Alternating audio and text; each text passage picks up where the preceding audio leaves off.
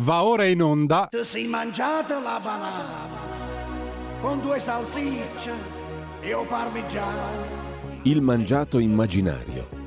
Tutto ciò che avreste voluto mangiare e non avete mai osato chiedere. Conduce Antonio Latrippa. E molto si male. Se tu ti fai una limonata con tre cucchiai di citrate. Buona mattina a tutte le ascoltatrici e a tutti gli ascoltatori. Buona mattina al professor Antonio Latrippa in collegamento con noi. Buongiorno professore.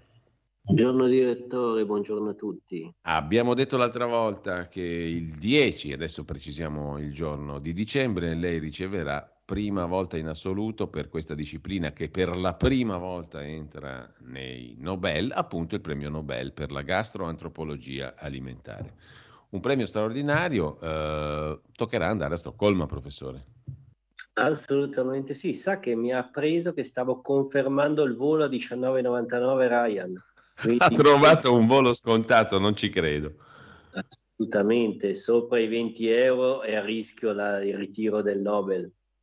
Ma come mai, professore, questa parsimonia, diciamo? E soprattutto, però, come mai eh, lei è diventato il primo iniziatore, scopritore, fondatore di questa disciplina che adesso mi entra anche nei Nobel, la gastroantropologia alimentare. Come nasce tutto questo? Vorremmo sapere qualcosa di più della sua biografia, professore, a questo punto. Guardi, le due domande hanno una risposta comune, quindi è anche molto semplice. Allora, eh, io arrivo da una famiglia comasca, classica eh, famiglia di industriali comaschi con la, interessi in Svizzera e in Italia quindi famiglia molto benestante, ma con un padre padrone, come chiaramente succedeva negli anni 60, tormentato dalla guerra, quindi dalla fissa della guerra, l'aver vissuto la guerra e le fatiche, la fame, mm. ha fatto sì che lui riproponesse per i primi 15 anni della mia vita un regime da cortina di ferro. Addirittura. Assolutamente, quindi coprifuoco, eh, mangiare poco e scadente. A letto senza mangiare? A volte a letto senza mangiare, la sera il classico brodino dove era più un'acqua sporca e poi con la zia, tra virgolette, che ci marciava, che simulava i bombardamenti a, così a tappeto lanciando ciabatte a destra e a sinistra se tu dovevi essere veramente un furetto per schivarle.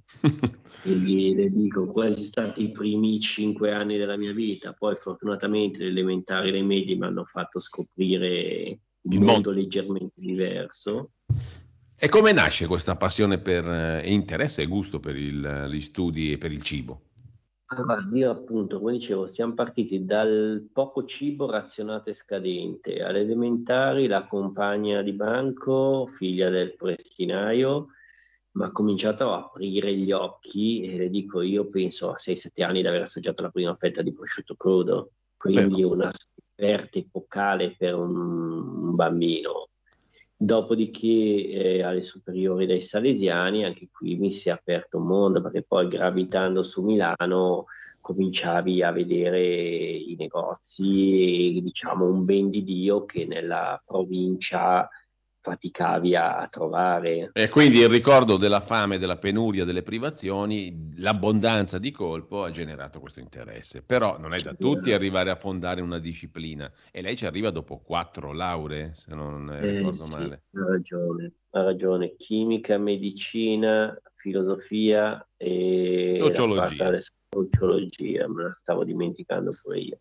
E da lì, da tutto quello che ho avuto la fortuna di imparare, è poi esplosa questa nuova disciplina che va a prendere diciamo, concetti eh, comuni o non collegati alle quattro lauree, quattro discipline e le porti in un'unica sola. E le dico, non è stato neanche facile cercare di, di, di spiegare, a volte faccio fatica anch'io a capire quel che dico. Eh, io so che il presidente Biden ha sponsorizzato fortissimamente il professor Macmillan dell'Università dell'Oregon, ma non c'è stato niente da fare. E questo è un eh, grandissimo successo italiano. Eh, me la sono sudata, dai, me la sono sudata tutta. Eh, professore, ehm, lei ha un discepolo privilegiato, eh, ha un, qualcuno a cui potrà passare il suo immenso sapere? Guarda, di discepoli che girano intorno, appunto, che mi girano intorno, ne ho più di uno. Preferirei a oggi non dire il nome per non bruciarlo, però diciamo qualche idea me la sono fatta.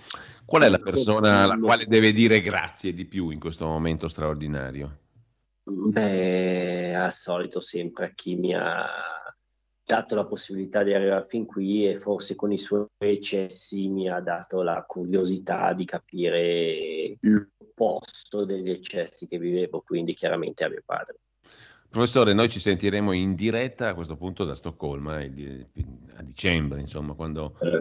o cercheremo insomma, di, di, collegarci in diretta. Intanto, professore, io la ringrazio e pieno di immenso orgoglio patriottico la saluto.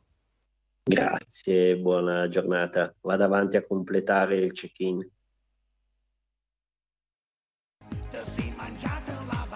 Avete ascoltato Il mangiato immaginario